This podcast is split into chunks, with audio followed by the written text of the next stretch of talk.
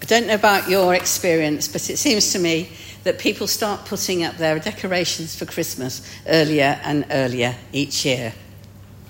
Uh, where I live in Tollerton, there have been twinkling lights in gardens and um, attached to properties since the middle of November. I wonder why. Perhaps some folk want to make sure that they're ready for Christmas when it comes. Have to say that my decorations tradition is 12 days before and 12 days after Christmas, with the exception of the Advent wreath and Advent calendar. Two this year. But no matter what each person's tradition is, the inevitable question that we are asked is Are you ready for Christmas?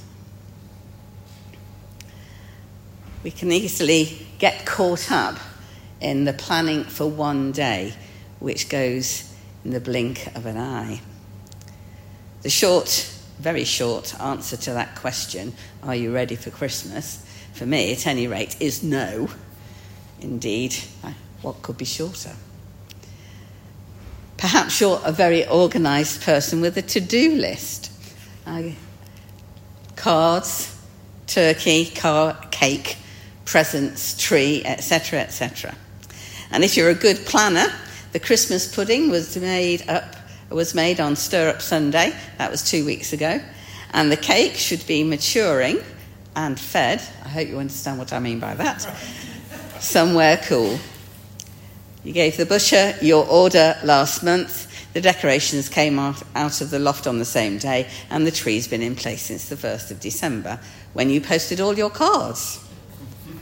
I know people like that, but I am not. So, are you ready for Christmas? Well, I'm not. But that doesn't matter because there are still two weeks to go. That question isn't that important, but there is another question which is. And it's a question which Mark's Gospel inevitably asks in his opening verse when he declares, The beginning of the good news of Jesus Christ, the Son of God. His question was clearly not, Are you ready for Christmas? because Christmas hadn't been invented then. His question really is, Are you ready for God? Or, as Isaiah puts it, a voice cries out, In the wilderness, prepare the way of the Lord, make straight in the desert a highway for our God. This is the question asked of his readers 2,000 years ago give or take. And the same question is asked of us today Are you ready for God?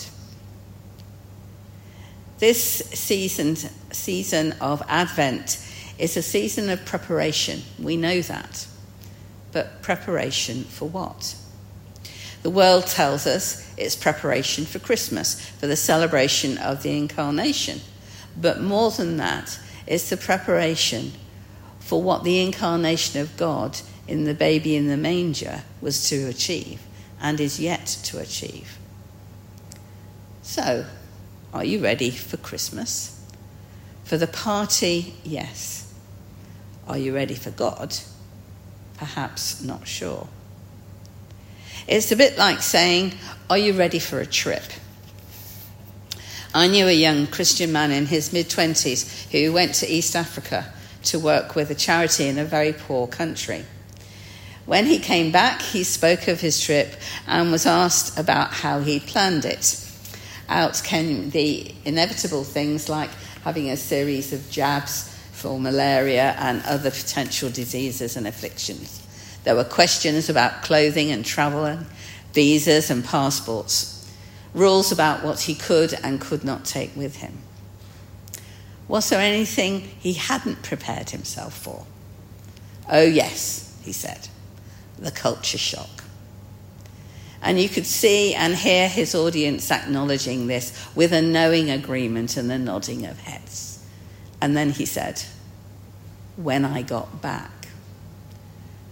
The culture shock of going to East Africa was something he had been ready for, but he hadn't been ready for the culture shock of coming back to the UK and his life in Nottinghamshire. Are you ready for Christmas? Are you ready for God? In these first eight verses of Mark's Gospel, we hear that question coming in that quote from Isaiah See, I am sending my messenger, messenger ahead of you who will prepare your way, the voice of one crying in the wilderness. Prepare the way of the Lord, make his paths straight. Unlike Matthew and Luke, Mark does not begin his gospel with the birth of Jesus, but starts with Jesus the man. Are you ready for Christmas? Are you ready for God the incarnation? Ready for the baby or ready for the man? Mark places John the Baptist in the wilderness, clothed in camel's hair, eating locusts and wild honey. The wilderness was a familiar place in the history of the Jews for after the creation, the most important story for the Jews was the escape from slavery in Egypt, which led to 40 years in the wilderness until they came to the promised land. The wilderness was the place where God had given his people the law, the place where they learnt what it meant to believe in God. According to one writer, Rabbis used to say that it took a day to get God's people out of Egypt, but it took 40 years to get Egypt out of God's people. The wilderness was a time and place of preparation for God's people before entering the promised land. But over the years after the Exodus, God's people proved unfaithful and they ended up in exile in the wilderness again. 500 years later, the people of God met up in the wilderness again, and this time with John the Baptist, who told them to prepare. And his question was, Are you ready? John's was a simple message repent and be baptized, because the one who is more powerful than I is coming after me. I have baptized you with water, but he will baptize you with the Holy Spirit. So, are you, are we ready for God? Neither John nor those whom he baptized could have known what the consequences of the birth of Jesus would be in the scheme of things, except that John was aware that something major was going to happen to the people of God and they needed to be ready. Hence his rallying cry of repent and be baptized. There was urgency. Here was the new promise of escape from the wilderness and a new life. Was this to be brought about by a, new leader, the Messiah? Someone who would lead the people not out of Egypt, but out of the Roman authority under which they lived who could say? But whatever and whoever it was, it would be God's will and purpose for his people. Those who came to John the Baptist weren't always the people who wanted to do the right thing according to religious convention and law.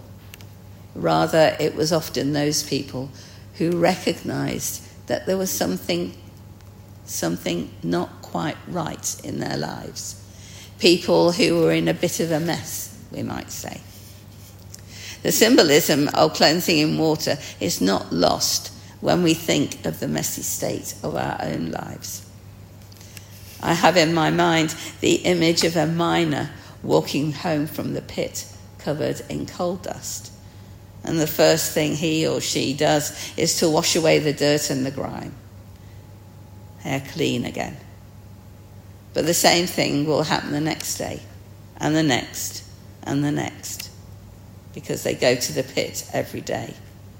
The same job, the same walk, the same cleaning. Sometimes our lives are a bit like that, and it's only when we change the direction of travel that the mess is cleaned up and stays clean, well, relatively clean.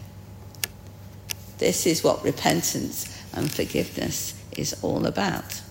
Recognizing the mess and turning away from whatever causes the mess and doing the opposite. The mess of anger turned to self control. The mess of addiction turned to freedom. The mess of destructive behavior turned to creativity. The mess of sorrow turned to joy. This, I would contend, is what it means to be ready for God, ready to let Him change us, ready to let Him transform our lives, ready for His will rather than our own. But we need time to prepare for this, time to reflect on what the messy parts of our lives are. Now, that's not to say we should be beating our chests with guilt, but gently looking at things in a new way, a different perspective, a new light. And that light is, of course, Jesus himself, the light of which John speaks in his gospel, the light which shines in the darkness, and the darkness did not overcome it. John the Baptist spoke of the one who was to come after him, of whom he said, I am not worthy to stoop down and untie the thong of his sandals.